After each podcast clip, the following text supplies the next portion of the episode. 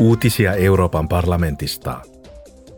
Kansainvälisen kaupan valiokunta tuki Ukrainan vientiin sovellettavien EUn tuontitullien keskeyttämistä vielä vuodeksi. Tavoitteena on tukea maan taloutta. Toimenpiteet koskevat maataloustuotteita. Teollisuustuotteisiin ei EUn ja Ukrainan assosiaatiosopimuksen nojalla sovelleta tulleja tammikuusta lähtien, joten ne eivät kuulu uuteen ehdotukseen.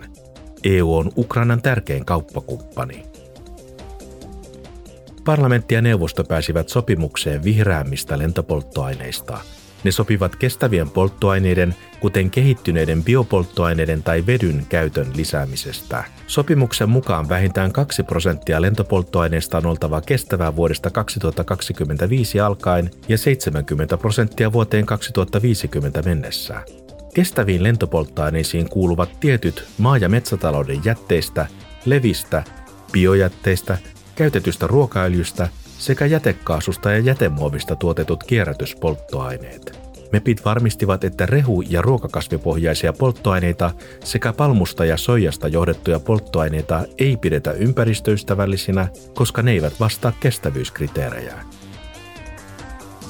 Kulttuuri- ja koulutusvaliokunta keskusteli eilen Euroopan osaamisen teemavuodesta – Teemavuosi voi edistää ammatillista koulutusta, jotta nuorisotyöttömyyteen voidaan puuttua tehokkaammin. Työllisyysasioista ja sosiaalisista oikeuksista vastaava komissaari Nikola Schmidt totesi seuraavaa.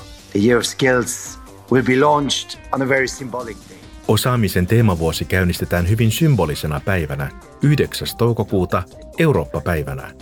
Mielestäni sillä on symbolista arvoa, koska Eurooppa edustaa myös osaamista. Osaamista laajassa merkityksessä – Osaaminen ja työmarkkinat liittyvät hyvin tiiviisti yhteen. Osaaminen on oppimista ja taitoja, ja se on hyvin tärkeää eurooppalaisissa demokratioissa. MEPit pohtivat Euroopan nuorison teemavuoden ja Euroopan osaamisen teemavuoden kokemuksien keräämistä yhteen. Uutiset toimitti Euroopan parlamentti.